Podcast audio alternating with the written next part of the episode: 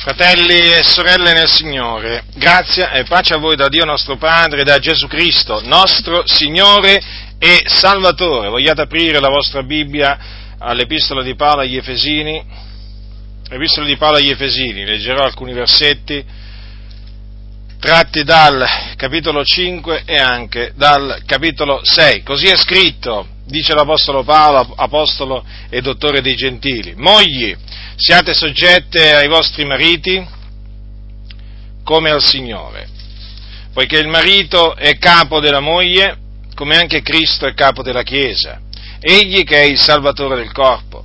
Ma come la Chiesa è soggetta a Cristo, così debbono anche le mogli essere soggette ai loro mariti in ogni cosa. Mariti, amate le vostre mogli come anche Cristo ha amato la Chiesa e ha dato se stesso per lei, affin di santificarla dopo averla purificata con lavacro dell'acqua mediante la parola, affin di fare egli stesso comparire dinanzi a sé questa Chiesa gloriosa, senza macchia, senza ruga o cosa alcuna simile, ma santa ed irreprensibile. Allo stesso modo anche i mariti debbono amare le loro mogli come i loro propri corpi.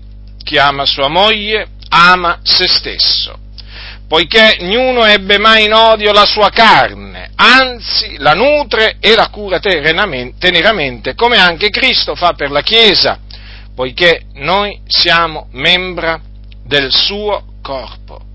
Perciò l'uomo lascerà suo padre e sua madre, si unirà a sua moglie e i due diverranno una stessa carne.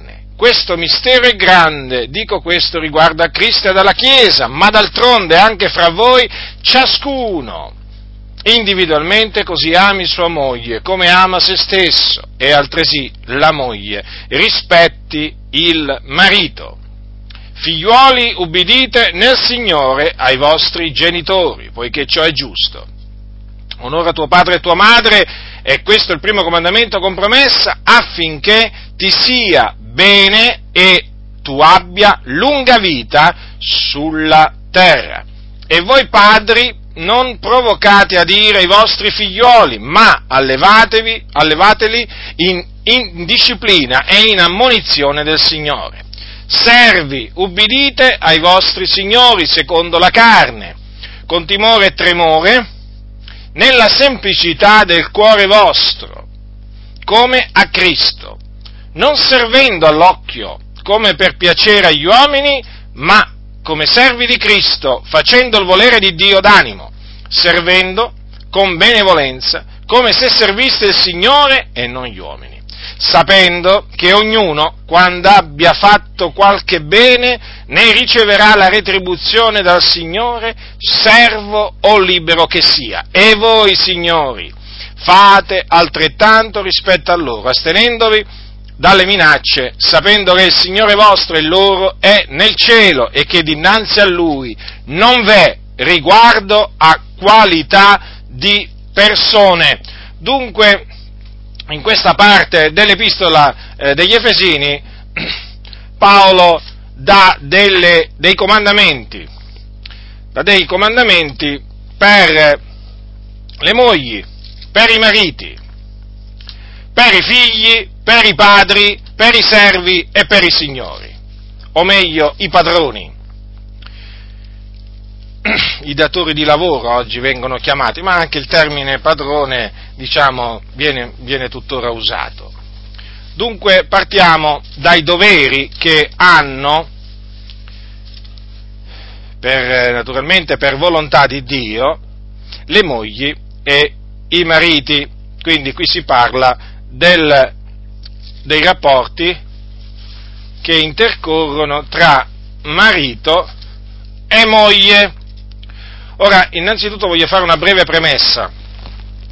Il matrimonio è stato istituito da Dio.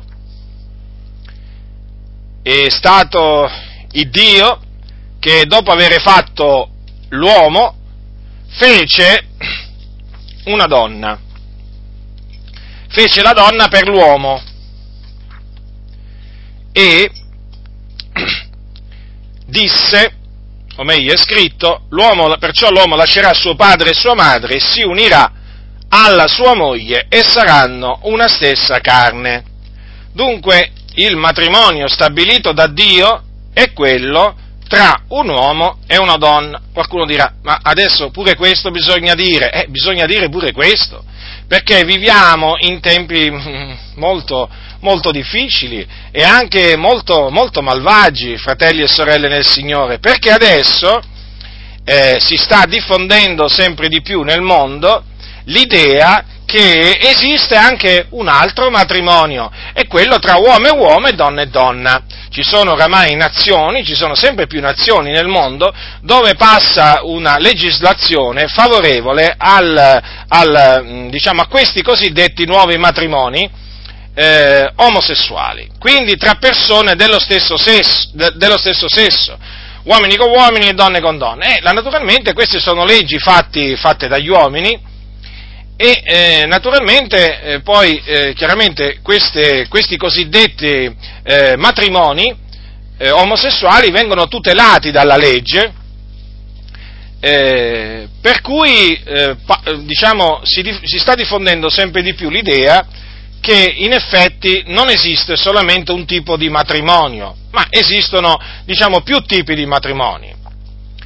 Esiste il matrimonio, quindi, eh, ma questo anche in mezzo a tante chiese evangeliche protestanti, eh, si sta diffondendo questa idea, cioè esiste il matrimonio tra uomo e donna, sì è vero, però esiste anche un altro matrimonio, loro dicono, è tra uomo e uomo e eh, donna e donna, d'altronde dicono l'amore, sai, l'amore, l'amore, loro dicono, c'è anche l'amore tra uomo e uomo, tra donna e donna, e quindi, chiaramente, si sta diffondendo sempre di più questo cosiddetto amore tra uomo e uomo e donna e donna e quindi allora chiaramente aumentando gli omosessuali, aumentando la loro pressione, pressione naturalmente dietro la quale c'è la massoneria, ci sono gli illuminati perché loro sono gli artefici del sovvertimento dell'ordine, dell'ordine, familiare, perché sono loro che vogliono distruggere la famiglia, non solamente il cristianesimo ma pure la famiglia, e quindi dietro questa forte spinta sempre più nazioni eh, eh, accettano di, eh, di, fare una legge,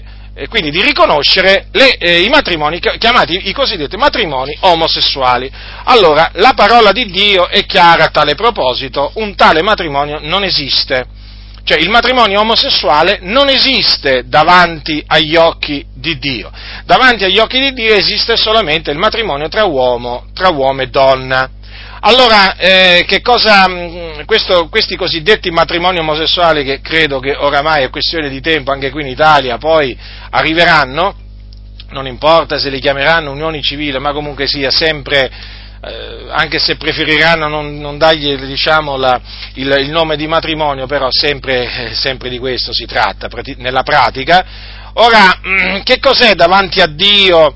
Eh, eh, diciamo, questo matrimonio omo, omosessuale. È un'abominazione.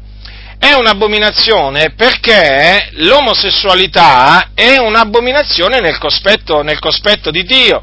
Ora, dato che l'omosessualità quindi è un'abominazione nel cospetto di Dio e gli omosessuali compiono qualcosa di abominevole, è ovvio che anche nel momento in cui uh, lo Stato eh, approva eh, le unioni omosessuali, dal punto di vista, punto di vista diciamo, biblico non cambia niente, perché abominevoli erano prima e abominevoli rimangono, solo che inter- è intervenuta una legislazione a favore di, queste, ehm, di, questi, di, queste, di questi, omosessuali. Naturalmente ehm, quelle, quei, quei, governi, quelle nazioni che legiferano eh, in tal senso si attirano l'ira dell'Iddio vivente e vero, perché queste leggi sono leggi che vanno contro la volontà di Dio, contro la parola di Dio. Ora, dato che il Signore Dio nostro è un giusto giudice, è un Dio che si adira ogni giorno, è un Dio che castiga le nazioni, sappiate che il giudizio di Dio a suo tempo si abbatte su quelle nazioni dove appunto eh, viene, ehm, eh, diciamo, accettata, viene accettato il cosiddetto matrimonio omosessuale. Sessuale, perché l'ira di Dio, ve lo ricordo, fratelli nel Signore, dato che eh, è bene sempre ricordarcele queste cose, l'ira di Dio si rivela dal cielo contro ogni impietà ed ingiustizia degli uomini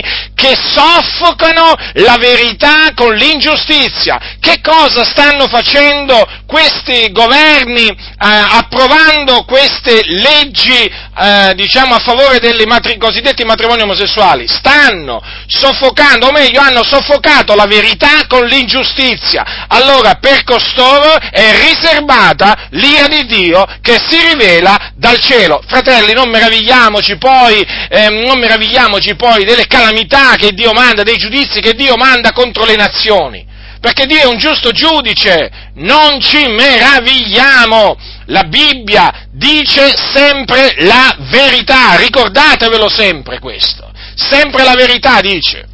Allora, noi ovviamente non possiamo riconoscere eh, questi matrimoni omosessuali, anche eventualmente un giorno verrà approvata una legge qui in Italia, noi non riconosceremo e, e vi esorto a non riconoscere nella maniera più assoluta eh, diciamo, le unioni eh, omosessuali o eh, i matrimoni omosessuali, perché sono un abominio nel cospetto di Dio. Riconoscere le unioni omosessuali equivale, equivale ad approvare l'abominazione, cioè ciò che è in abominio a Dio, e quindi equivale ad attirarsi l'ira di Dio sulla propria testa. Dunque questo naturalmente va detto, va detto perché i tempi sono malvagi, fratelli nel Signore, qui ormai come vedete questa malvagità peraltro si sta diffondendo non solamente nel mondo, eh, ma nella Chiesa, nelle chiese evangeliche, dove oramai l'omosessualità viene considerata una scelta, badate bene, una scelta, una scelta di vita. Eh? È come quello che dice, per esempio, no, ho deciso di fare l'idraulico, quell'altro dice ho deciso di fare l'avvocato. Ecco, adesso c'è la scelta naturalmente di, di essere omosessuale. Eh? Quindi è una scelta praticamente che va rispettata, badate bene, perché sapete che esiste questa espressione che vanno rispettate le scelte degli uomini, vanno rispettate, ma certo, possono non essere condivise, ma vanno rispettate. No, allora noi non solamente non condividiamo la scelta di essere omosessuali, perché naturalmente vi ho detto è un abominio al cospetto di Dio, ma noi non la rispettiamo neppure e non ci vergogniamo e non abbiamo paura di dire che condanniamo questa scelta di essere omosessuali e naturalmente la scelta poi di accoppiarsi in questo cosiddetto matrimonio che non ha nessuna approvazione da parte di Dio, ma solo l'approvazione di uomini corrotti, malvagi, sotto la potestà del diavolo. E dunque si sta diffondendo nelle chiese questo rispetto, cosiddetto rispetto, che naturalmente sempre dietro c'è la massoneria, ve lo ricordo. Ecco, il rispetto per l'omosessualità. Infatti notate che non esistono predicazioni, non esistono confutazioni, non esistono condanne pubbliche chiare, nette, veramente, non esistono, non esistono da parte, da parte delle chiese, da parte dei pastori. Sentite qualche pastore dal pulpito eh, la domenica o alla radio o in televisione, per chi ha la televisione o su internet, sentite condanne aperte, chiare, nette contro l'omosessualità?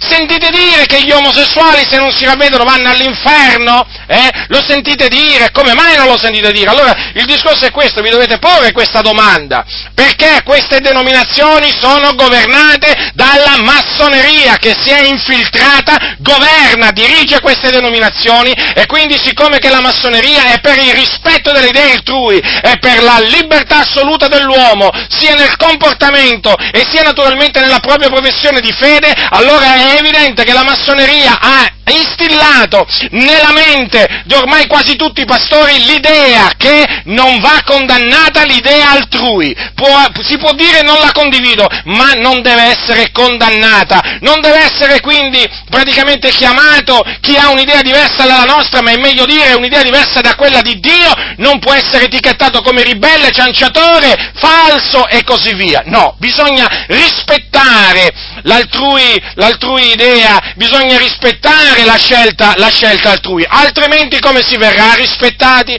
Capite? Capite che cosa sta succedendo? E dunque c'è questo silenzio assordante anche contro l'omosessualità, anche contro gli omosessuali. Badate bene, non è che noi abbiamo qualcosa di personale con gli omosessuali, attenzione!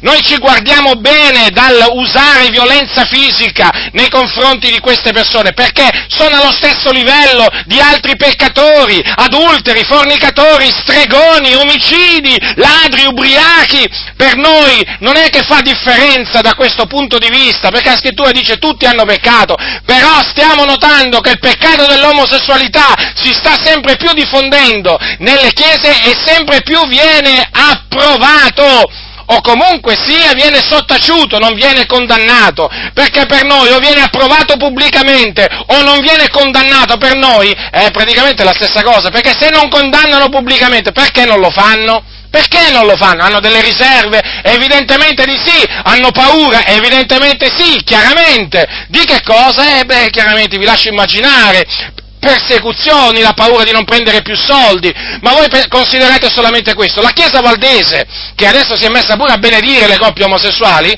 eh, la Chiesa Valdese è, eh, diciamo, eh, sponsorizzata dagli omosessuali. Ci sono t- diversi siti internet anche piuttosto conosciuti, diciamo, eh, siti internet di omosessuali, dove invogliano, esortano a dare l'8 per 1000 a chi? Alla, alla Chiesa Valdese. Come mai? Perché la Chiesa Valdese eh, sostiene, diciamo, i cosiddetti diritti degli omosessuali. Ora noi, noi eh, non facciamo alcun male agli omosessuali, sia chiaro questo, esortiamo appunto eh, a non fare nessun male, ma non solamente a loro, ma a chi che sia.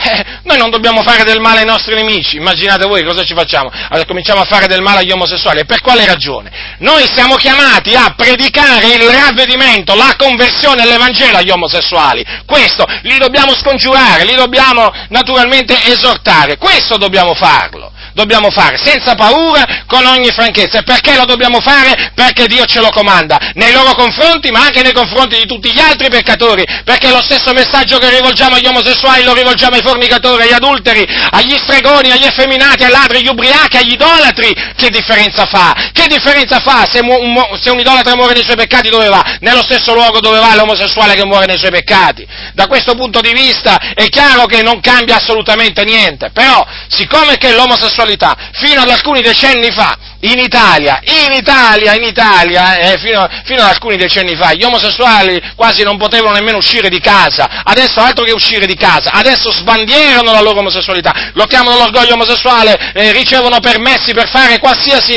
ogni sorta di manifestazione, ci sono sindaci, ci sono parlamentari, ci sono, diciamo, autorità di tutti i gradi che si schierano a favore degli omosessuali, quindi sta aumentando il consenso verso l'omosessualità, che è un peccato contro natura che mena all'inferno governo, ve lo, ve lo, ve lo ripeto. E questo consenso si sta diffondendo nelle denominazioni o nelle chiese massonizzate, chiesa valdese, chiese battiste, chiese metodiste, chiese luterane, ma anche, oramai anche le altre chiese, non è che vi pensate, anche i pentecostali ormai si sono massonizzati, anche la chiesa dei fratelli è piuttosto massonizzata perché hanno vari, diciamo, vari collegamenti con, con i politici, eh, ci sono chiese dei fratelli che si vantano di fare politica e comunque sia sono, sono alleate con politici e quindi alla fine sono sempre alleati con la massoneria, alla fine la massoneria sempre si, li lega, li imbavaglia e quindi eh, si, si, spiega, si spiega in questa maniera perché c'è questo silenzio contro il peccato dell'omosessualità, perché è uno dei peccati che si sta diffondendo maggiormente nel mondo. Ormai viviamo in mezzo a Sodoma e Gomorra, qui è come vivere in mezzo a Sodoma e Gomorra. Lot si contristava l'anima sua giusta a motivo delle inique opere dei sodomiti, ma qui chi si contrista? Ma dove sono i giusti che si contristano, che si contristano la loro anima giusta? Eh?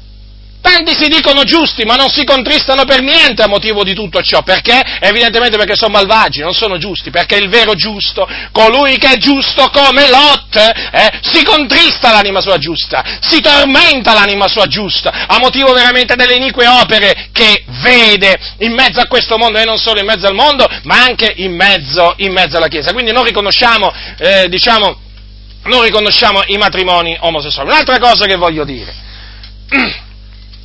c'è una idea che, diciamo, anche questa molto diffusa nelle chiese evangeliche, perché ormai nel mondo parliamo di quello che sta succedendo nelle chiese evangeliche perché ci, guarda, ci riguarda direttamente. C'è un'idea secondo la quale eh, si è marito e moglie se si convive. Qualcuno dirà, possibile mai? Ma veramente, fratello Giacinto? Veramente, sì, non è che sto scherzando, io non scherzo. Sì, proprio così, ormai in molte chiese c'è questa idea due si vogliono bene, si mettono a convivere, quindi giacciono carnalmente assieme, sono marito e moglie. Ora qui bisogna, spie- devo spiegare ancora, l'ho fatto altre volte, ma qui in altre occasioni, ma qui sono costretto, diciamo per l'ennesima volta, eh, a spiegare un principio molto semplice, ma molto semplice. Noi viviamo in una nazione, naturalmente mi, mi, rivolgo a coloro che vivono sul territorio italiano, in una nazione che si chiama Italia. C'ha una Costituzione, eh, c'ha naturalmente delle leggi, eh, che si occupano naturalmente di regolare naturalmente l'economia, la finanza, i rapporti interpersonali, insomma i rapporti di lavoro, insomma tante e tante cose. Ora, voglio ricordarvi che l'Apostolo Paolo ha detto che non v'è autorità se non da Dio. Ora, lo dice ai Romani, ogni persona sia sottoposta alle autorità superiori perché non v'è autorità se non da Dio. E le autorità che esistono sono ordinate da Dio, talché chi resiste all'autorità si oppone all'ordine di Dio e quelli che vi si oppongono si attireranno addosso una pena. Cosa significa questo? Che essendo che ci sono delle leggi che regolano il matrimonio, la Chiesa, i cristiani, si devono, devono sottoporsi a questa legislazione in merito al matrimonio. Allora, cosa succede? Se un pastore si mette in testa no, di fare, tra virgolette, un matrimonio, in questo senso, no, badate bene, mi, sto, mi, eh, mi sto, sto, parlando di pastori che non hanno la delega da parte dello Stato di sposare, perché voi sapete che ci sono delle denominazioni, delle chiese, eh, che hanno dei pastori che in virtù di un accordo con lo Stato hanno praticamente l'autorità di sposare, difatti li vedete poi il giorno del matrimonio nel locale di culto con la fascia tricolore. Ah, allora, chiaramente siamo contrari a questa commissione Stato-Chiesa, a questo naturalmente chiedere eh, da parte della Chiesa il permesso di sposare, queste cose siamo contrari. Però voglio naturalmente eh, dire una cosa, è ovvio che siccome che le cose vanno così, noi riconosciamo il matrimonio che, fa, che compie un pastore evangelico con l'autorità da parte dello Stato. Ripeto, anche se siamo fermamente contrari a che la Chiesa si rivolga allo Stato per avere questi permessi, perché diciamo, il matrimonio deve essere fatto, eh, fatto stipulare appunto da un sindaco, cioè dall'autorità preposta. La Chiesa non si deve occupare di, eh, diciamo, di effettuare queste, diciamo, il, il, matrimonio dei propri membri, non è, non è, contemplato dalla parola di Dio una cosa del genere, ma siccome che così vanno le cose, allora chiaramente dobbiamo, dobbiamo valutarle e cosa succede? Nel valutarle dobbiamo arrivare alla conclusione che comunque sia, se un pastore evangelico che ha questa autorità, quindi quel giorno si mette la fascia tricolore, poi legge gli articoli di legge, poi insomma fa tutto quello che deve fare secondo gli, come gli ha ordinato lo Stato, è chiaro che in quel momento in cui lui eh, dichiara marito e moglie eh, Tizio eh, Tizia e Sempronio, ovviamente quel matrimonio è valido, ma perché in questo caso naturalmente quel matrimonio ha degli effetti civili Ora, dei, se un pastore che non ha questa delega ah, si inventa il suo matrimonio, praticamente decide no, di, eh, di, convocare i due conviventi nel locale di culto, fa, eh, naturalmente, e eh, diciamo, mette su una cerimonia nuziale. E cosa fa? Li dichiara marito e moglie. Eh. È chiaro che lo Stato quel matrimonio non lo riconosce, ma non lo riconosciamo nemmeno noi, quelli sono due conviventi. Perché? Perché esiste una legge a cui i cristiani si devono sottoporre. Allora cosa devono fare i cristiani? Perché in questo caso qui lo Stato non li riconosce, ma per niente. Quelli sono due conviventi, non è che lo Stato li riconosce poi come marito e moglie. Eh, è ovvio questo, ma per tanti cristiani non è ovvio, allora mi, so, mi, mi trovo costretto pure a dire queste cose. Allora, se uno vuole sapere eh, che cosa naturalmente... Eh, eh, quali sono i requisiti per un matrimonio eh, secondo la legge italiana, allora basta che vai in internet su un comune, può andare sul comune di Roma, comunque su un comune, anche sul proprio comune, il sito, il sito del proprio comune, e poi c'è una sezione generalmente dedicata al matrimonio e lì si legge eh, naturalmente quello che ehm, diciamo, occorre fare per sposarsi, quindi per diventare marito e moglie secondo la legislazione italiana.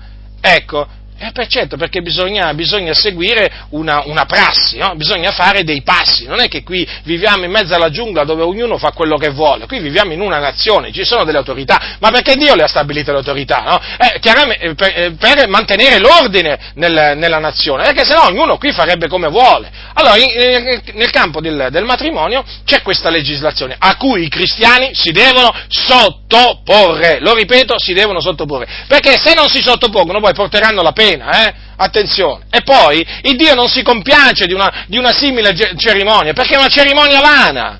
È una cerimonia vana, un pastore si inventa adesso il matrimonio, la cerimonia nuziale, vi dichiaro marito e moglie, eh? ma con quale autorità? Ma con quale autorità? Non è che uno diventa marito e moglie perché un giorno incontra uno che si dice ministro del Vangelo, ecco, ti, ti faccio marito e moglie. No, no, non è così. Non è così, qui siamo in una nazione, eh, come anche nelle altre nazioni, dove bisogna sottoporsi alle leggi. Fratelli nel Signore, mi sono trovato costretto a dire, a dire, pure, a dire pure, queste cose. Allora, adesso so, veniamo ai comandamenti che l'Apostolo Paolo dà eh, per le, alle mogli. Allora, le mogli devono essere soggette ai mariti, quindi si devono sottomettere ai mariti. E l'Apostolo, l'Apostolo Paolo spiega anche, eh, fa una similitudine diciamo, come la Chiesa si sottomette a Cristo ed è soggetta a Cristo, così la moglie deve essere soggetta al suo marito in ogni cosa. Quindi qui la scrittura parla di un, eh, diciamo, di sottomissione. La donna, la moglie, deve sottoporsi al marito. Per quale ragione? Perché questo è l'ordine stabilito da Dio. Perché il capo, guardate bene, il capo della moglie è il marito. Qui Paolo dice il marito è capo della moglie. Allora, come Cristo è il capo della Chiesa, il capo supremo, e la Chiesa si sottomette, si sottomette in ogni cosa a Cristo e deve farlo, e deve farlo per non attirarsi l'ira, l'ira di Cristo, così anche la moglie si deve sottomettere al marito in ogni cosa. Ovviamente, fratelli, quando noi diciamo in ogni cosa, non è che questo significa che se il marito eh, comanda alla moglie ehm, eh, di andarsi a prostituire, facciamo un esempio, ci sono, ci sono questi casi nel mondo, eh, che ci sono mariti che costringono la propria moglie, eh, diciamo, a prostituirsi, o la incoraggiano ad andare a prostituirsi. Il mondo è malvagio, fratelli del Signore magari perché non ce la fanno ad arrivare a fine mese. Ecco, e allora diciamo col marito consenziente ecco che la moglie si va a prostituire. Ma quella che cos'è? Ma quella è ribellione, perché una moglie non, si, non, deve, non deve, obbedire a un tale, a un tale comando, diciamo, del, eh, del proprio marito. La sottomissione è nel Signore, è nel Signore. Facciamo un altro esempio. Poniamo, poniamo, che il proprio marito eh, non, è, eh, non, è, un credente. Chiaramente la sottomissione va rivolta pure al marito non credente, perché diciamo, la cosa rimane tale quale, l'ordine rimane tale quale. Ma se il marito dice, per esempio, alla moglie, tu non devi pregare Dio, tu non devi leggere la Bibbia, eh, è chiaro che la moglie in questo caso non è obbligata ad ubbidire al proprio marito, perché ubbidire al proprio marito significherebbe disubbidire, disubbidire a Dio. Comprendete dunque? Ora, la moglie deve eh, sottomettersi al marito e deve, eh, deve rispettare il proprio, eh, il proprio marito. Vi ho, mm, vi ho detto eh, che appunto questo anche nel caso eh, il marito non è credente. Ascoltate che cosa dice un altro apostolo, che è l'apostolo Pietro, a tale riguardo. Parimente voi mogli, capitolo 3 di primo Pietro, parimente voi mogli siate soggetti ai vostri mariti affinché se anche ve ne sono che non ubbidiscono alla parola, siano guadagnati senza parola dalla condotta delle loro mogli, quando avranno considerato la vostra condotta casta e rispettosa, il vostro ornamento non sia l'esteriore, che consiste nell'intrecciatura dei capelli, nel mettersi, addosso, eh, nel mettersi attorno dei gioielli d'oro, nell'indossare vesti sontuose, ma l'essere occulto del cuore fregiato, dell'ornamento incorruttibile dello spirito benigno e pacifico che agli occhi di Dio è di gran prezzo. E così infatti si adornavano una volta le sante donne speranti in Dio, stando soggette ai loro mariti, come Sara che obbediva ad Abramo chiamandolo Signore, della quale voi siete ora figliuole, se fate bene e non vi lasciate turbare da spavento alcuno. Ora, notate che qui l'Apostolo, l'Apostolo Pietro dice una cosa, eh, una cosa particolare, cioè eh, esorta, esorta ehm, cioè praticamente fa capire, eh, fa capire che questa sottomissione al, al, proprio marito si manifesta con una condotta, con una condotta casta e rispettosa, notate, casta e rispettosa. E dice l'Apostolo Pietro eh, alle mogli che se c'è qualcuna eh, di esse che, il, il, cui marito ancora non è un credente, non obbedisce alla parola, con, tramite la loro eh, diciamo, condotta casta e rispettosa, i mariti si convertiranno. Comprendete quanto è importante dunque l'esempio, l'esempio, eh, diciamo, eh, l'esempio, l'esempio, di vita, ecco, quanto è importante una condotta casta e rispettosa da parte della moglie nei confronti del proprio, eh, del proprio marito. Sapete, ci sono delle sorelle che naturalmente hanno dei mariti non credenti e stanno sempre a lamentarsi, stanno sempre a lamentarsi, eh, diciamo, eh, del proprio marito, eh, che non ne vuole sapere eh, del Signore, eh, la parola di Dio non, non, la tiene in considerazione. Però devo dire, bisogna dire anche un'altra cosa. Eh, non poche di queste sorelle che parlano in questa maniera non hanno una condotta né casta e né rispettosa. Quindi che cosa pretendete? Che i vostri mariti, eh? Sorelle, che cosa pretendete? Che i vostri mariti, vedendo la vostra condotta che non è casta e che non è rispettosa nei loro confronti, siano guadagnati alla parola di Dio? E tramite che cosa? E tramite che cosa li volete guadagnare? Eh? Tramite la vostra ribellione, la vostra superbia, la vostra arroganza? Beh, la Sacra Scrittura non dice che potete guadagnare il vostro marito incredulo, a guadagnarlo a Cristo tramite una condotta ribelle. No, no. Prestate attenzione a quello che dice l'Apostolo Pietro, dunque. E ricordatevi eh, anche l'orna- dell'ornamento esteriore che dovete avere. L'ornamento esteriore non deve essere un ornamento, diciamo, lussuoso, vanitoso, eh, con gioielli addosso, vestiti provocanti e eh, così via. No, no. Non, non dovete vestirvi come le donne che non conoscono il Dio. Vi dovete vestire con verecondia e modestia non di trecce d'oro, di vesti sontuose, rivestitevi d'opere buone, come si dice a donne che fanno professione di pietà, o come dice qui l'Apostolo Pietro, eh? di uno spirito benigno e pacifico che agli occhi di Dio è di gran prezzo. Ecco qual è l'ornamento importante di cui vi dovete ornare. Ecco, questo. E così infatti si adornavano le sante donne speranti Dio. Ecco come venivano chiamate quelle donne che si sottomettevano ai loro mariti, sante donne speranti in Dio, non bigotte, non ignoranti, eh, non donne che non capivano niente, eh? no, no, sante donne speranti in Dio. Vuoi avere questa testimonianza da parte di Dio? Vuoi anche tu essere annoverata tra le sante donne che hanno sperato in Dio? E allora comportati come si sono comportate loro, adornati come si sono adornate loro, come a Sara che ubbidiva ad Abramo chiamandolo Signore, che sottomissione. Sapete, oggi una donna come Sara nelle chiese non verrebbe nemmeno fatta, entra- nemmeno verrebbe fatta entrare in questi locali di culto eh? subito verrebbe etichettata come legalista, fondamentalista, bigotta, religiosa, una donna che non capisce niente, una donna, una donna che è rimasta proprio,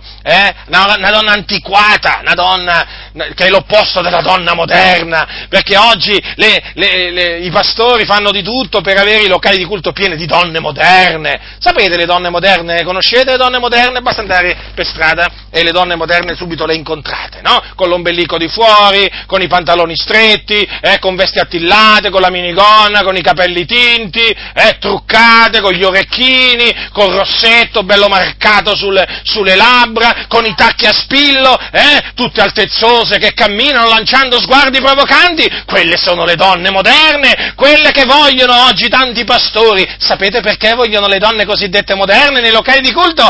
Ma per usarle come esche, per attirare le anime, se no come vengono al culto? Eh? A voi che pensate che le anime, le persone del mondo eh, si sentono attirate a questi locali di culto dove quando predicano veramente ti devi portare un po' di caffè perché se no ti addormenti? Eh? Ma tu pensi che un peccatore si senta attirato a questi predicatori che non sanno nemmeno quello che dicono, che non sanno nemmeno parlare, che fanno delle predicazioni che non hanno né capo né coda, che non scuotono nessuno, che vive nel peccato? No, non vengono attirati attirati da, quelle, da questi impostori. E allora ecco che l'impostore di turno dice, sai cos'è?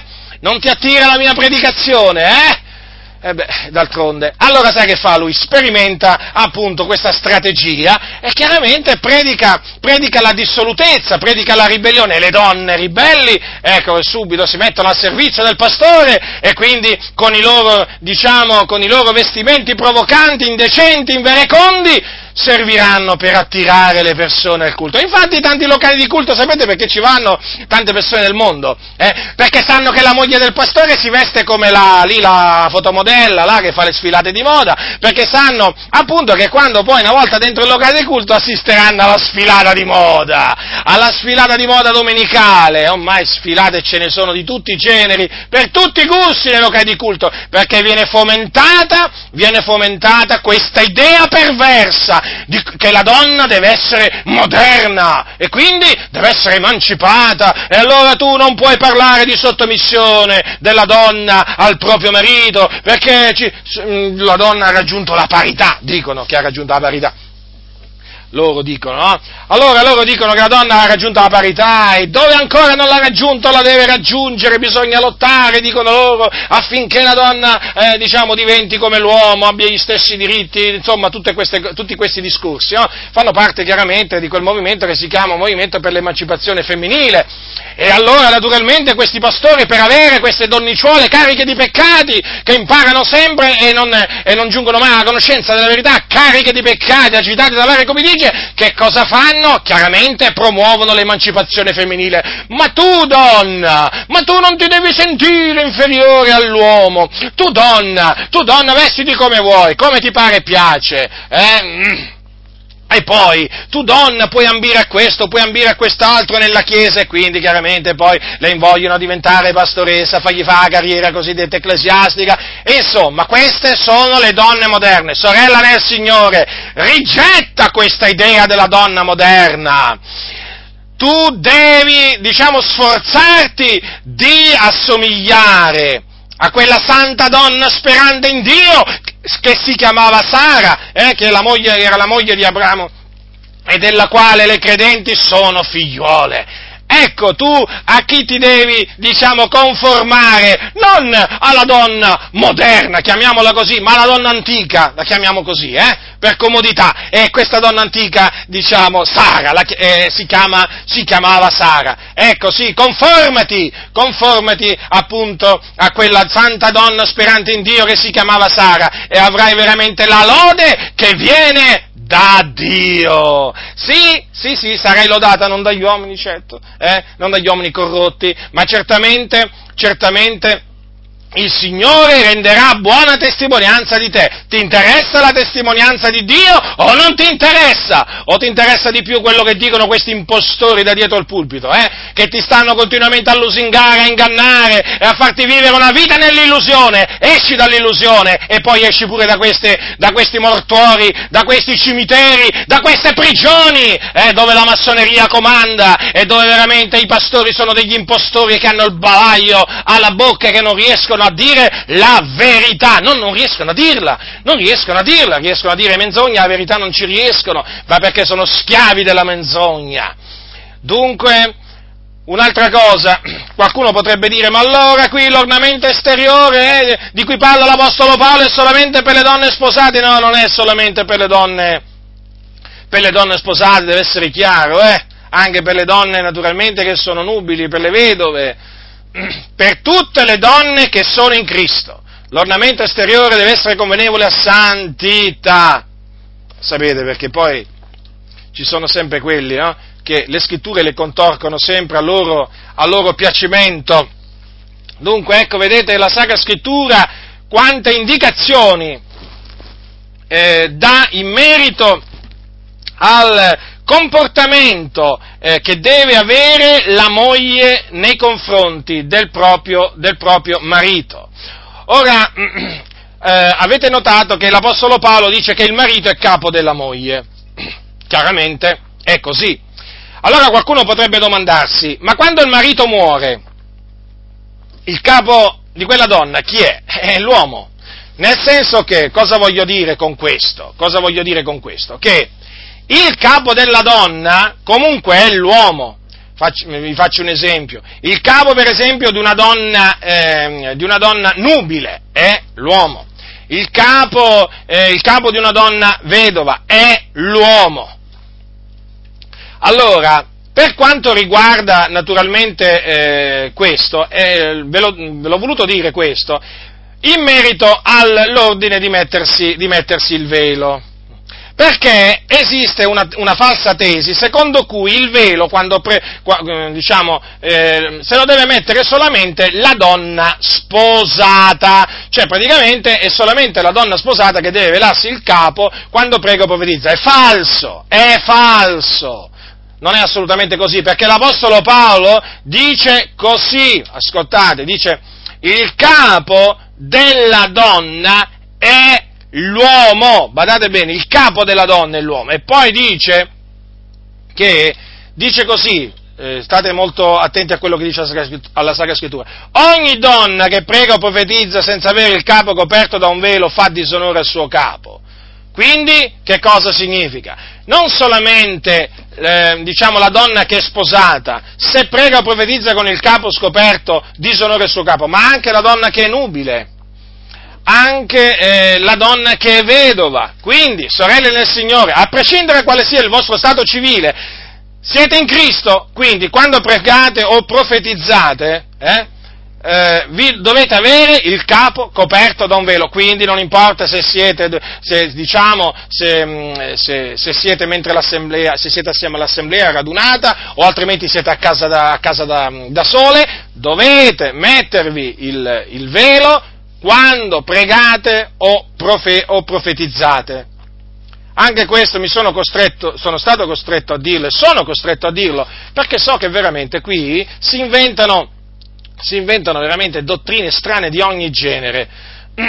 Dunque, è molto importante, fratelli del Signore, che la moglie sia soggetta, ehm, la moglie eh, sia soggetta al proprio, eh, al proprio, marito. Dice l'Apostolo Paolo, sempre a tal proposito, mogli siate soggetti ai vostri mariti come si conviene nel Signore. Quindi è una cosa che si conviene nel Signore, è una cosa convenevole, è una cosa giusta, sorelle nel Signore. Eh, sottomettersi al proprio marito. Peraltro la sottomissione al proprio marito fa, è la gioia del proprio marito, perché marito, un marito è contento di avere una, pro, una moglie ubbidiente, una moglie rispettosa, una, una moglie una moglie, una moglie casta, è contento, è come se è contento, perché una moglie sottomessa è una moglie giudiziosa, una moglie giudiziosa, è una moglie giudiziosa, è di gran prezzo, sapete, è di gran prezzo.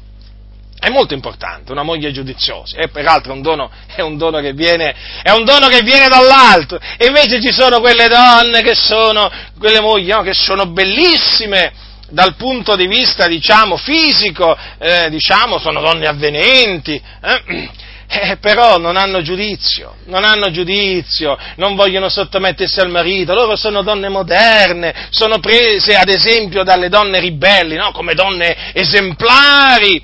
Eh, sapete cosa dice la Sacra Scrittura? Che una donna bella ma senza giudizio è come un anello d'oro nel grifo di un porco.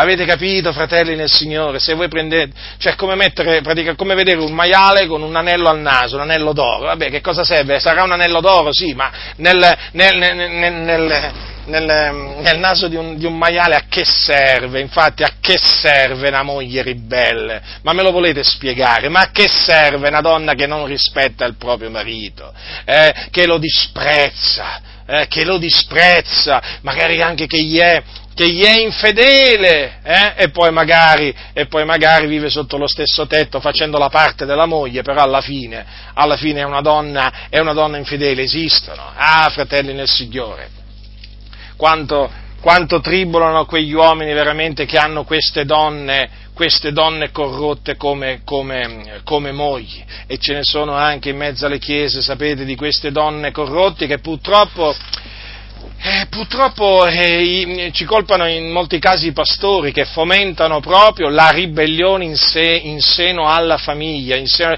perché questi pastori di queste denominazioni massonizzate invogliano proprio la fratellanza a ribellarsi ai comandamenti di Dio.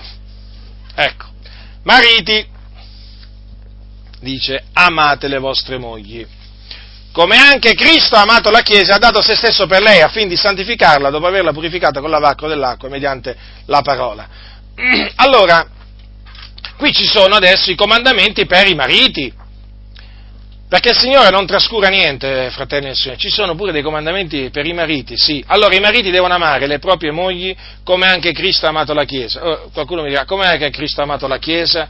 Beh, voglio dire, ha dato se stessa per lei. Non ti è sufficiente sapere questo? Ha dato se stesso per lei. Considera dunque il grande amore che Gesù Cristo ha avuto per la Chiesa, per la sua sposa.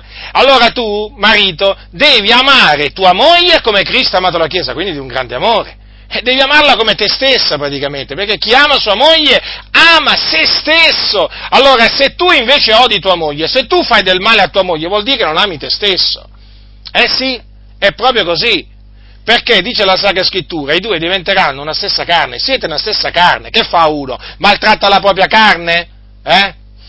Odia la propria carne? No, la nutre e la cura teneramente, dice la Sacra Scrittura. E allora che devi fare tu?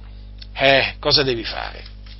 Lo dice la Sacra Scrittura, cosa devi fare? Ecco che cosa dice l'Apostolo, l'Apostolo, l'Apostolo Pietro, sempre a tale proposito, dice così, sempre al capitolo 3, parimente voi mariti, convivete con esse con la discrezione dovuta al vaso più debole che è il femminile, portate loro onore, poiché sono anch'esse eredi con voi della grazia e della vita, onde le vostre preghiere non siano impedite. Vedete allora? il marito deve onorare la propria, la propria moglie, poi deve vivere con la discrezione dovuta al vaso più debole che il femminile, già perché la donna è chiamato il vaso più debole e se è più debole eh, vuol dire che ha bisogno di un sostegno, certamente ha bisogno di una discrezione da parte del proprio marito. Vedete, portate loro onore, portate loro onore. Perché? Perché eh, la propria moglie in Cristo, anche lei, anche lei è stata salvata dal Signore, anche lei fa parte della famiglia di Dio. E dice l'Apostolo Pietro questa cosa, onde le vostre preghiere non siano impedite. Allora vedete che nel momento in cui un marito non porta onore alla propria moglie, le sue preghiere poi saranno impedite. Vedete dunque? Per cui un marito poi può pregare quanto vuole il Signore, ma se disprezza la propria moglie, se, si, se, eh, se non le porta onore, eh, le, le, preghiere sue non verranno, non verranno esaudite dal Signore. Questo conferma che affinché uno riceva l'esaudimento delle proprie preghiere, eh, deve comportarsi in maniera degna del Signore perché Dio ascolta la preghiera dei giusti, ma la, eh, diciamo che il Signore non ascolta le preghiere, le preghiere degli empi, dei ribelli, comprendete? Questo dunque per, eh, per, eh, per, per, i mariti. Dice anche, in un altro, eh, dice anche in un altro punto, c'è scritto, queste sono parole dell'Apostolo Paolo, dice così, mariti amate le vostre mogli e non vi inasprite contro loro. Ecco, Anche questo dovete sapere, fratelli nel Signore, voi che siete sposati, non vi, deve, non vi dovete inasprire contro, eh, contro, la vostra, contro la vostra moglie. Ora, ci sono dei comandamenti, eh, ci sono dei comandamenti anche per i figli. Ora, sapete che i figli sono, un, eh, sono un'eredità che viene dal Signore, così dice la Sacra, la sacra Scrittura, marito e moglie devono, eh, devono moltiplicare, devono moltiplicare e quindi non devono impedire il concepimento, impedimento del concepimento che oggi è chiamato controllo delle nascite, le nascite le controlla Dio, ricordatevi sempre questo, è Dio che decide quanti figli dare a una coppia, o se darglieli, perché naturalmente se Dio decide di non dare dei figli a una coppia, è chiaro, sia fatta la sua volontà. Ora, è fondamentale sapere questo dunque, innanzitutto che i figli sono un'eredità che viene dal Signore, il frutto del seno materno è un premio. Allora, questo per i figli. I figli devono ubbidire ai propri genitori nel Signore, perché questa è una cosa giusta c'è un ordine nella famiglia e i figli devono ubbidire ai genitori. Non devono essere i genitori ad ubbidire ai figli, perché sapete oggi l'ordine sociale è sconvolto, ormai sono i genitori che ubbidiscono ai figli. Praticamente ci sono figli che dicono qualsiasi cosa e i genitori li devono accontentare, perché, perché altrimenti, sapete, eh, non, sono, non, non, sono, famiglie queste qua che seguono le direttive, le direttive del Signore, i comandamenti del Signore, e quindi sono, sono famiglie eh, proprio proprio eh, in, balia, in, balia, proprio di, eh, di, in balia di ribelli, considerate un po' voi, ci sono genitori, genitori che obbediscono eh, genitori che obbediscono ai propri figli, cioè invece essere, devono essere i figli che obbediscono ai propri genitori. E quindi, allora, i figli devono ubbidire, i figli devono obbedire ai propri genitori nel Signore. Discorso che ho fatto prima, è chiaro che se il, geni, il, il genitore eh, in, ordina di fare al proprio figlio un'azione iniqua, un'azione malvagia, eh, è chiaro che il figlio eh, è tenuto a disubbidirgli. Ecco, il discorso simile che ho fatto prima, appunto, quando ho parlato della sottomissione, eh, della sottomissione della moglie eh, nei confronti del marito. Onora tuo padre e tua madre, e questo è il primo comandamento compromesso, affinché ti sia bene e tu abbia lunga vita sulla terra. Notate questo affinché ti sia bene tu abbia vita e tu abbia lunga vita sulla terra, perché è ovvio che un figlio che disubbidisce ai propri genitori, eh, chiaramente non gli verrà del bene e non avrà lunga vita, notate? Perché è chiaro che se c'è scritto in questa maniera, questo è un monito, è un monito, quindi figli disubbidienti, state molto attenti, eh? perché la parola di Dio è verità, la parola di Dio non mente e il Signore giudica coloro che sono disubbidienti ai genitori, coloro che non onorano i propri genitori, coloro che li sprezzano, sappiate che anche in questo caso l'ira di Dio si abbatterà sul loro capo, perché Dio è giusto. È Dio che ha stabilito questi comandamenti, non è l'uomo. Questi sono comandamenti di Dio. Quindi chi li trasgredisce si attira l'ira di Dio, Dio non ha riguardi personali. Figliuoli, obbedite ai vostri genitori in ogni cosa, poiché questo è accettevole al Signore, dice Paolo però in questo caso ai Colossesi.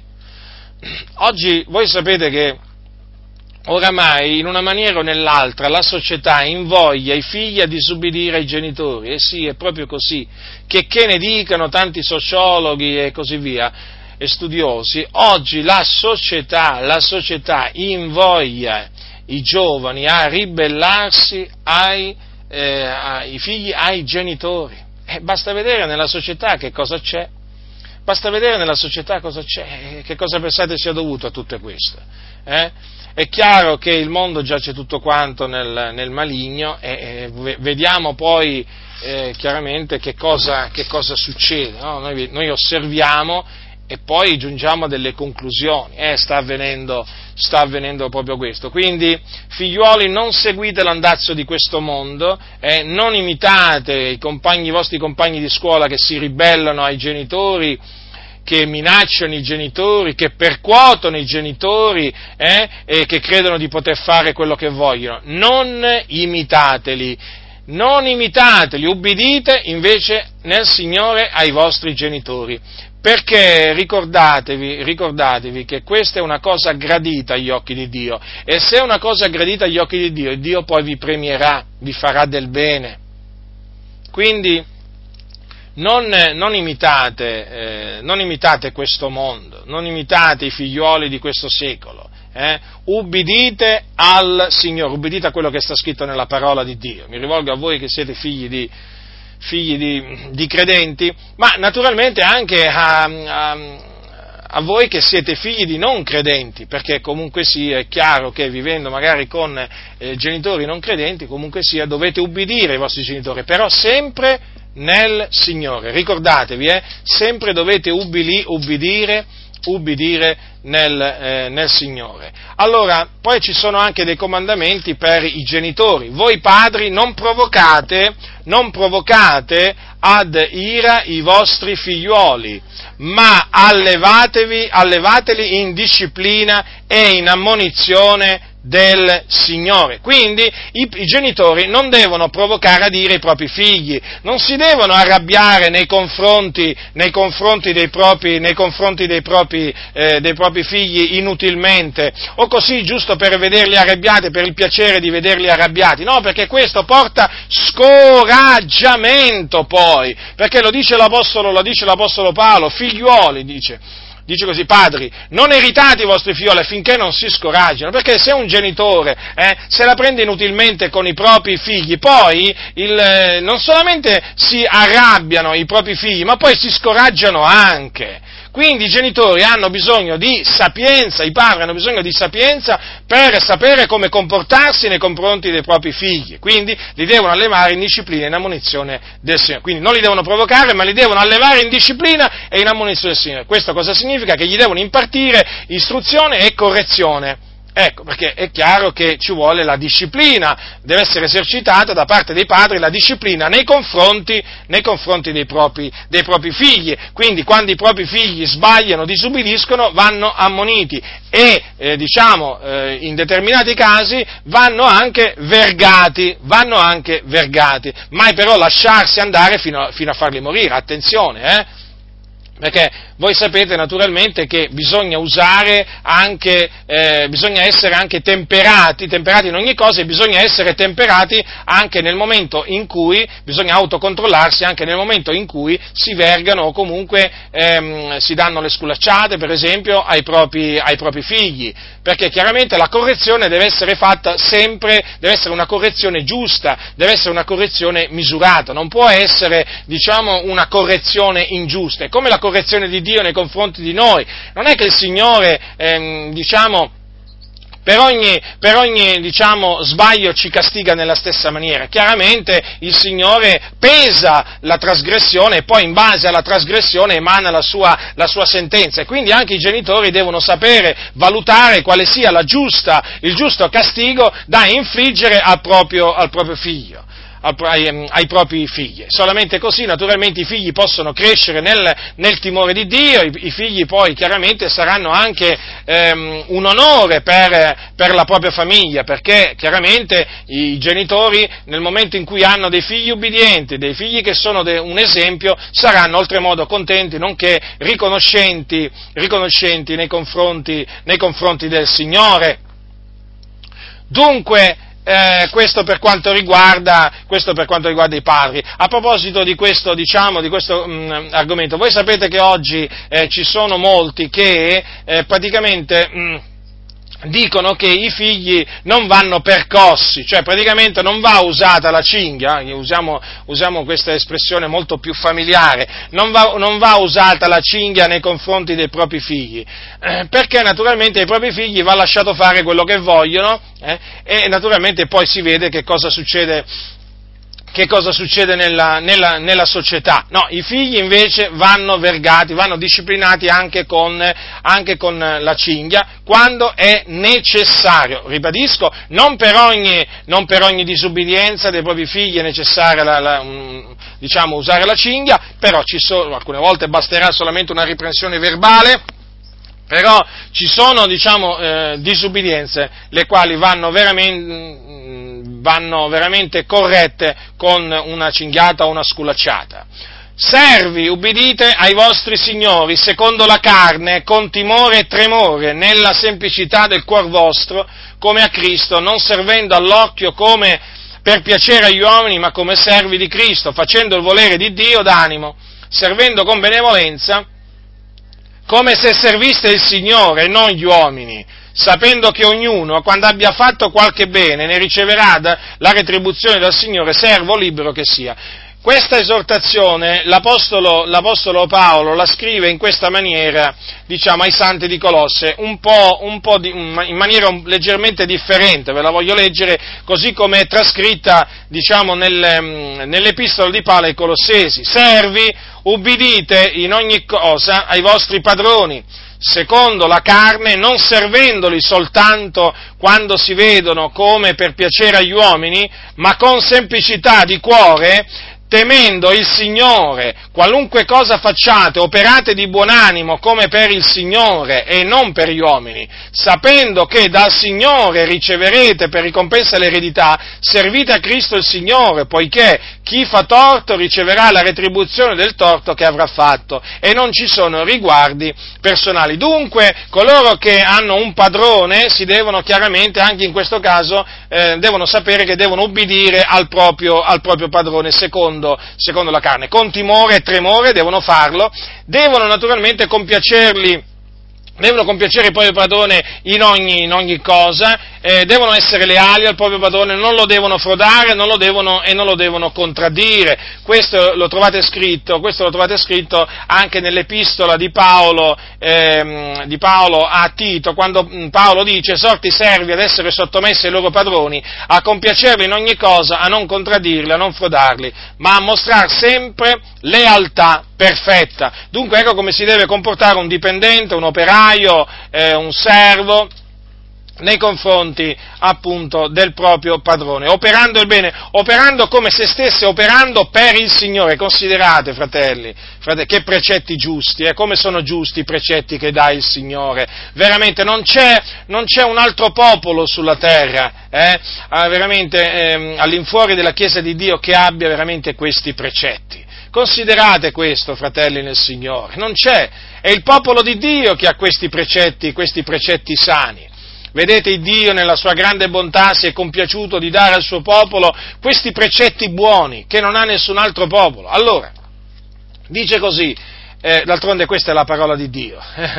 la, la, Bibbia, la Bibbia non, è, non, è, uno dei libri sacri, no, no, la Bibbia è il libro sacro, è proprio veramente la parola di Dio, non esistono altri libri sacri all'infuori della Bibbia. Dice qualunque cosa facciate, questo lo dice ai servi, dice operate di buon animo come per il Signore e non per gli uomini ma vi rendete conto, fratelli e sorelle? Quindi chi serve il proprio padrone lo deve servire come se stesse servendo il Signore. Ma perché? Perché poi, eh, facendo il bene, il Signore poi lo ritribuirà. Perché voi non do- dovete considerare sempre questo. Se voi ubbidite a questi precetti, il Signore poi vi ricompensa il bene che voi fate. Eh? Quindi imparate a servire il proprio padrone anche quando non lo vedete, o comunque anche quando non è presente eh, dovete naturalmente essere leali, non è che quando non è presente voi che fate incrociate le mani vi mettete a fare qualcosa d'altro, no, dovete servirlo, dovete fare quello che lui, natura, il, il, il, vostro lavoro lo dovete, lo dovete fare eh, diciamo, anche quando lui non è presente lì a, a guardarvi. Comprendete? Perché questo significa chiaramente essere eh, perfettamente leali al proprio, al proprio, padrone. E vedete, l'Apostolo Paolo, quando rivolge questi comandamenti ai servi, dice dice due cose molto interessanti. Ai Filippesi dice, sapendo che ognuno quando abbia fatto qualche bene ne riceverà la retribuzione dal Signore, servo libero che sia. Invece ai Colossesi cosa dice? Chi fa torto riceverà la retribuzione del torto che avrà fatto e non ci sono riguardi personali. Quindi, se tu, dipendente, operaio e così via, eh, pensi, diciamo, di poter fare un torto al tuo padrone, eh, tu devi sapere questo, che poi il Signore ti castiga il Signore ti castiga perché il Signore vede ogni cosa e sente ogni cosa. Perché dice chi fa torto riceverà la retribuzione del torto che avrà fatto.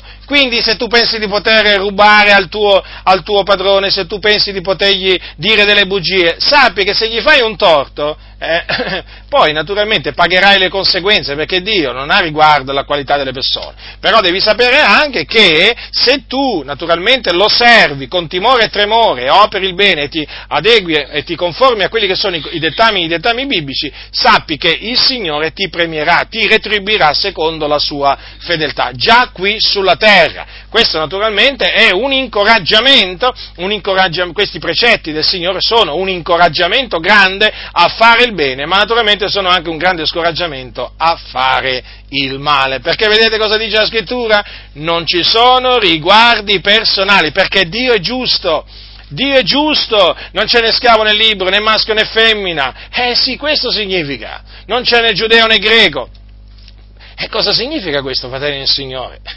significa proprio che il Signore non guarda al tuo status sociale, non guarda se sei ricco, se sei povero, se sei maschio, se sei femmina. Se tu fai il bene ti premia, eh? ma se fai il male ti castiga. E questa è la giustizia, la giustizia, la giustizia del Signore. E noi chiaramente celebriamo il Dio per la sua, per la sua giustizia che, che, è eccelsa, che è veramente, che è veramente meravigliosa. E ci sono anche dei comandamenti per i padroni, chiamati anche signori. Ai, ai padroni che cosa viene comandato? Di astenersi dalle minacce. Hm? Astenersi dalle minacce, non solo, viene anche comandato di dare ai propri dipendenti o ai propri operai, eh? almeno in questa nazione vengono chiamati così, però considerate anche che ci sono nazioni dove ancora c'è la schiavitù, eh? C'è la schiavitù e quindi come ai tempi dei, dei, romani si deve parlare proprio di padroni di servi, ci sono proprio uomini proprio che sono proprio padroni di servi, ecco. Allora, no, in Italia naturalmente mm, il, il servo oggi chiaramente viene chiamato operaio, dipendente e così via. Dovete, dovete, sapere, mm, dovete, sapere, questo, che c'è anche un altro comandamento che devono rispettare i padroni, che è quello di dare ai servi ciò che è giusto ed equo. Quindi, attenzione padroni a non sfruttare i vostri, i vostri operai. Eh? Perché se voi pensate di poterli sfruttare, frodare, ingannare, sappiate poi che l'ira di Dio si abbatterà sul vostro capo, sempre per la stessa ragione, perché chi fa torto riceverà la retribuzione del torto che avrà fatto e non ci sono riguardi personali. E per voi padroni eh, ho queste parole che sono scritte in, in, Giacomo, ve le voglio diciamo ricordare affinché siate presi dal timore di Dio eh, e affinché vi comportate onestamente e giustamente nei confronti dei vostri servitori, dei vostri operai. Il Signore ha biasimato tramite Giacomo eh, i, ricchi, i ricchi che avevano naturalmente degli operai e che li frodavano del loro eh, del loro praticamente salario. Ascoltate, ascoltate che cosa dice, che cosa dice Dio eh, di, questi, ehm, di, questi, uomini. A voi ora, o ricchi, piangete e urlate per le calamità che stanno per venirvi addosso, le vostre ricchezze sono marcite, le vostre vesti sono rose dalle tignuole, il vostro oro e il vostro argento sono arrugginiti e la loro ruggine sarà una testimonianza contro voi e divorerà le vostre carni a guisa di fuoco. Avete accumulato tesori negli ultimi giorni? Ecco il salario dei lavoratori che hanno mietuto i vostri campi e del quale li avete frodati grida e le grida di quelli che hanno mietuto sono giunte alle orecchie del Signore degli eserciti.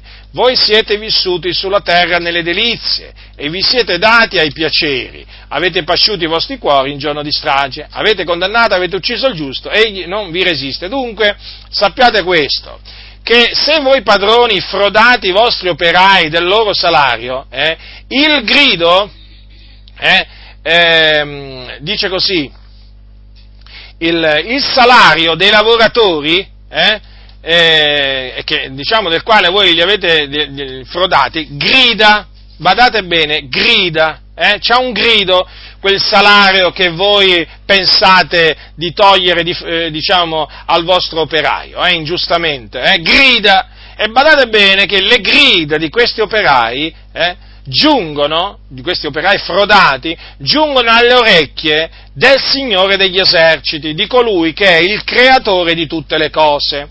E quindi non pensate di poterla fare franca, non la farete franca, perché il Signore è un vendicatore in tutte queste cose, eh?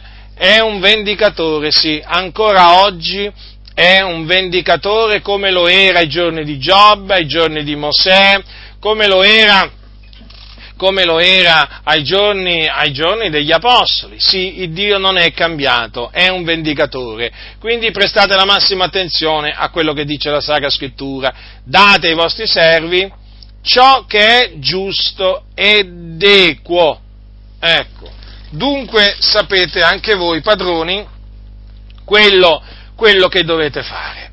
Ecco dunque, fratelli nel Signore, questi sono dei precetti sono dei precetti che eh, gli apostoli ehm, eh, davano, davano per lo Spirito ai santi di allora e che ancora oggi vanno trasmessi alla Chiesa. Considerate per un momento, gli apostoli del Signore trasmettevano questi precetti, trasmettevano questi comandamenti del Signore alla fratellanza.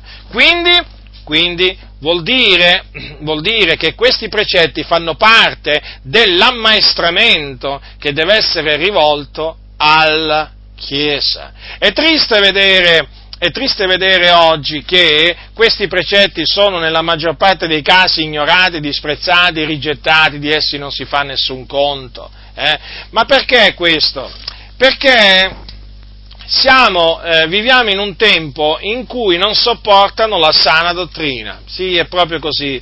Ce ne stiamo accorgendo sempre di più giorno dopo giorno e veramente siamo nei giorni di cui, eh, siamo nel tempo di cui ha parlato Paolo a Timoteo, a Timoteo quando, eh, quando gli disse, dice così, verrà il tempo che non sopporteranno la sana dottrina, ma per prurito d'udire si accumuleranno dottori secondo le loro proprie voglie distoglieranno le orecchie dalla verità e si volgeranno alle favole, è proprio così. Oggi ci sono chiese proprio che vanno dietro le favole, le favole, e naturalmente se ci sono le favole ci sono anche quelli che le raccontano, non vi pare? Sì, le favole. Ci sono quelli che raccontano le favole, le raccontano dai pulpiti, hm? e chiaramente sono dottori ormai secondo le loro voglie, che assecondano le concupiscenze carnali loro, lo, di loro stessi e anche del popolo, e sono persone che non sopportano la sana dottrina. Oggi questa parola, questa espressione sana dottrina, sapete, è, è così ridicolizzata, così disprezzata, ma proprio da predicatori evangelici, da pastori evangelici. A mo' loro vorrebbero dire, sì, fa questi, riferendosi a noi, ma sì, questi sì, portano avanti quella che è una presunta sana dottrina. Quale presunta sana dottrina? Quella degli apostoli non è una presunta sana dottrina, eh, è la vostra dottrina marcia, putrefatta, eh, che emana un odore nauseabondo. Eh, la dottrina, la dottrina degli apostoli è una sana dottrina, ma proprio nel vero senso della parola, sana, che fa bene, guarisce, porta dei benefici. Invece la vostra dottrina perversa, storta, eh, non porta alcun bene, porta dei danni. E noi stiamo vedendo questi danni in mezzo alle chiese. Avete avvelenato il campo di Dio, lo avete avvelenato con i vostri veleni diabolici, lo avete avvelenato, è da decenni che state avvelenando il campo di Dio qui in Italia, la dovete smettere di avvelenare il campo di Dio, avete compreso? Eh? Il campo di Dio va onorato, va rispettato perché appunto è il campo di Dio e se voi pensate di guastare il campo di Dio, il Dio guasterà voi. Avete compreso? Sto parlando dell'Iddio vivente e vero, non l'Iddio, dell'Iddio che vi siete fatti a immagine e vostra somiglianza, eh, di un Dio che non castiga, eh, no, no, sto parlando di un Dio che ancora oggi castiga, e il castigo di Dio è per voi, che avete deciso di inquinare, di inquinare veramente i pozzi, avete deciso veramente di inquinare il campo di Dio, e veramente eh, ci sono tante pecore che sono ammalate, ammalate, amate proprio a cagione del vostro veleno. Eh? E siete voi quelli che poi eh, ci deridono, ci accusano, eh? di, appunto, di portare una presunta sana dottrina. Non è presunta, è la vera sana dottrina questa qua, la vera. E voi invece siete portatori di veleni, veleni. Ma è giunto il tempo della bonifica e la bonifica è in atto, è in atto nel campo di Dio. La verità sta avanzando, le vostre menzogne stanno indietreggiando il vostro veleno è sempre, è sempre meno efficace, perché c'è un potente antidoto che è stato messo in circolazione dall'Iddio vivente e vero, e il potente antidoto è la verità, quella verità che voi odiate, disprezzate e rigettate, quella verità che vi sta mettendo sotto sopra le chiese nel senso buono, perché sempre più anime si stanno svegliando, vi stanno riprendendo, stanno disertando le vostre riunioni, ipocriti, ipocriti, impostori, insensati. Ma cosa pensavate? Di farla franca per tutta la vita? Ma pensavate di raccontare le favole in eterno? Ma pensavate di avere sempre l'amen, eh? Puntuale dei vostri pecoroni? È finita la festa! È finita la festa! Sì, abbiamo affisso anche noi le nostre tesi. Sì, Lutero le affissa alla cattedrale di Wittenberg, noi le abbiamo affissate in un altro posto, affinché tutti le possano leggere, affinché tutti veramente possono rientrare in loro stessi e riconoscere la verità e rigettare le vostre menzogne, moderni papi, moderni cardinali, moderni vescovi, ipocriti, sepolcri imbiancati, che avete annullato veramente la parola di Dio con la vostra tradizione. Ecco, è arrivato il momento che la vostra falsa dottrina sia smascherata una volta per tutte affinché le anime del Signore possano essere liberate dalle vostre grinfie. Questo è Dio ha voluto e noi proclamiamo la dottrina di Dio, la proclamiamo da parte di Dio e non ci vergogniamo, sapete, non ci vergogniamo della parola di Dio. Guai a noi se ci vergognassimo, siete voi che vi dovete vergognare per le favole che raccontate, eh? per quelle frasi fatte che dite che non valgono niente, siete vuoti, vuoti. Ecco perché, appunto, cosa tirate fuori? Eh? Dal vostro cuore che è vuoto, o meglio, è pieno di insensatezza. E quindi che cosa tirate fuori dal vostro cuore? L'insensatezza! Ecco che cosa tirate fuori.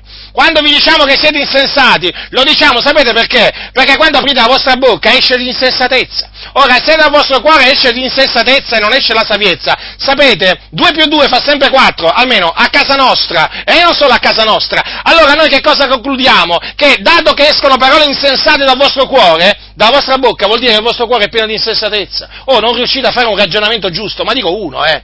Ma dico uno, ma ci fosse una volta che veramente dite una cosa giusta Oh, che vi comportate in maniera giusta, che fate un discorso assennato. Oh, proprio la, l'assennatezza proprio non sapete nemmeno dove sta di casa. Ma certo, non temete Dio, ma siete dei ribelli, dei cianciatori, dei seduttori di menti. E che cosa, che cosa possiamo aspettare da voi? La sapienza. Da chi? Dallo stolto. Che io non mi aspetto la sapienza dallo stolto, io mi aspetto la sapienza dal savio di cuore. Ma voi avete, ah, non avete il, il cuore saggio. Ma quale cuore saggio? Ma quale cuore saggio che siete delle nuvole senza acqua, là, trasportate dai venti? Eh, non sapete manco voi dove state andando. Un giorno di qua, un giorno di là, eh? Un giorno a sud, un giorno a nord. Eh, siete proprio sballottati. Eh, e poi voi vi presentate come, come, quelli fermi. Ma che fermi? Ma noi lo vediamo. Siete traballanti, siete delle, delle canne dimenate dal vento. Domani arriva il predicatore dell'America con la nuova dottrina, subito l'abbracciate. Eh? Domani arriva quello dal Sud America, l'abbracciate, domani arriva quello dal Sudafrica e l'abbracciate, tutti i servi del Signore per voi sono, gli unici che non sono servi di Dio siamo noi, ma vedi tu? Eh? Coincidenza, com'è sto fatto? Eh? Sono tutti servi di Dio. Quelli che confutiamo sono tutti servi di Dio. Noi siamo gli unici che non siamo servi di Dio. Ma ci sarà qualcosa di strano. Ma ci sarà qualcosa di strano. Ma certo che c'è qualcosa di strano. Ma ormai questa stranezza l'hanno capita tanti. Ma noi siamo felici. Ma noi esultiamo. Ma noi glorifichiamo il Dio. Perché? Perché? Sapete perché? Perché stanno diminuendo i compratori del vostro fumo. Il vostro fumo non attira più, non attira più. Ah!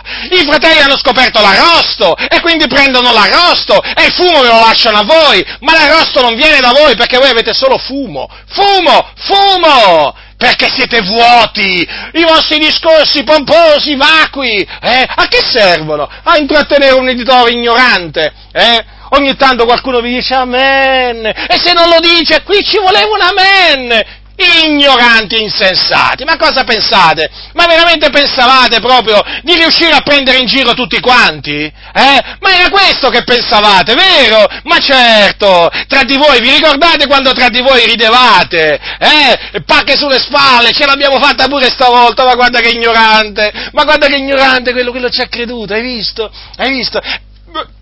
Godevate dei vostri inganni, come dice la Sacra Scrittura dei falsi dottori.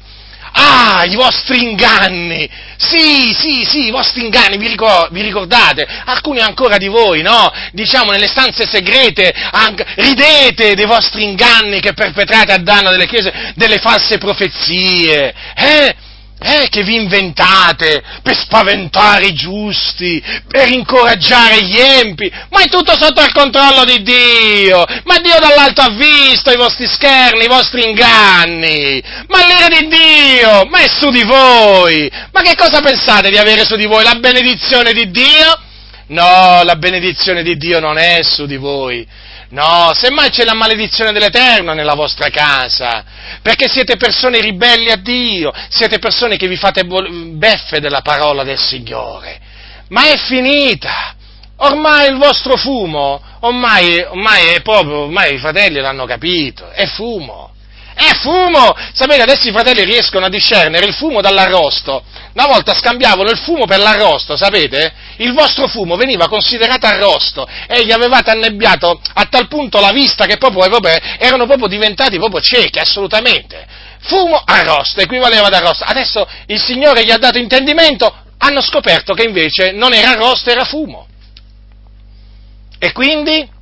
E quindi i vostri clienti stanno diminuendo stanno diminuendo che vi, quelli che vi stanno dando la decima. Ah, non fa più presa. Adesso non li impaurite più i fratelli. Se non date la decima, siete dei ladri, Dio vi maledice. No, non fate più paura. No, ringraziato sia Dio che sono usciti dalla paura che gli avevate messo addosso a questi fratelli. Adesso questi fratelli sanno che la decima non è più obbligatoria darla sotto la grazia. E quindi sono liberi nel Signore di dare secondo che hanno deliberato in cuor loro, ma non a voi impostori, a quelli che hanno bisogno, perché a voi non vi danno più nemmeno un centesimo. Nemmeno un centesimo! Lo devono dare a quelli che sono nel bisogno, a quelli che meritano, ma non a voi, gente corrotta, eh? data ai piaceri della vita, alle concupiscenze del mondo, eh? gente veramente che non avete proprio il minimo timore di Dio. E quindi, vedete, fratelli nel Signore, questa viene chiamata presunta sana dottrina. Sì, sì, proprio così. Ma infatti ecco perché non ne sentite mai parlare, perché è presunta. Eh? Ma poi, ma solo i legalisti, ma solo i talebani possono portare questa dottrina. Se siamo talebani noi era talebano pure Paolo allora, eh? Allora era talebano pure, pure, pure Pietro, siamo tutti talebani, ma siamo in buona compagnia, sapete? Siete voi che siete in cattiva compagnia. Perché voi siete in compagnia, sapete di chi? Di Balaam, Core, Datan, Abiram. Conoscete questi personaggi? Li conoscete? Siete in compagnia di Diotrefe, di Alessandro Ramaio, ecco, ecco voi in compagnia, eh, qual è la vostra compagnia? La compagnia dei malvagi, fate parte di quella di compagnia, saremo pure talebani noi, come dite voi, ma almeno siamo in buona compagnia, siamo in compagnia dei santi profeti, siamo in compagnia dei santi apostoli, ma che vogliamo di più? Ma chiamateci talebani, ma chiamatemi Bin Laden, ma sapete, ma, cioè, voglio dire, io mi rallegro, mi rallegro, siete dei miserabili, voi che vi dite evangelici, eh, del tutto l'Evangelo, vi dite unti di Dio, eh, e parlate in questa maniera, siete degli insensati, che cosa siete? che cosa siete? Non riuscite a discernere una capra da una pecora, non riuscite a discernere un servo di Mammona da un servo di Cristo, non riuscite veramente ormai a discernere un cavallo da un asino, ma veramente oramai non avete alcun discernimento. E poi siete voi che dite, eh, che dite che questa è una presunta, una presunta sana dottrina, una presunta sana dottrina. Eh? Lo, vedrete, lo vedrete il giorno veramente che Dio vi giudicherà, se questa veramente era presunta sana dottrina. Eh? E tra questi ci sono pure tanti antipentecostali, eh? Chiesa dei Fratelli, Battisti, Valdesi, eh? Voi, voi, sì, sì, anche voi. Non è che mi riferisco solo ai pastori corrotti pentecostali, ma anche a voi, eh, che siete in queste denominazioni. Lo vedrete, lo vedrete il giorno che il Signore manifesterà la sua giustizia e Dio farà vedere chi lo serve e chi non lo serve, lo farà vedere il Signore. Non lo volete vedere adesso, sarete costretti a vederlo in quel giorno. Questa è la parola di Dio. Eh? Io vi dico questo, ravvedetevi e convertitevi, veramente.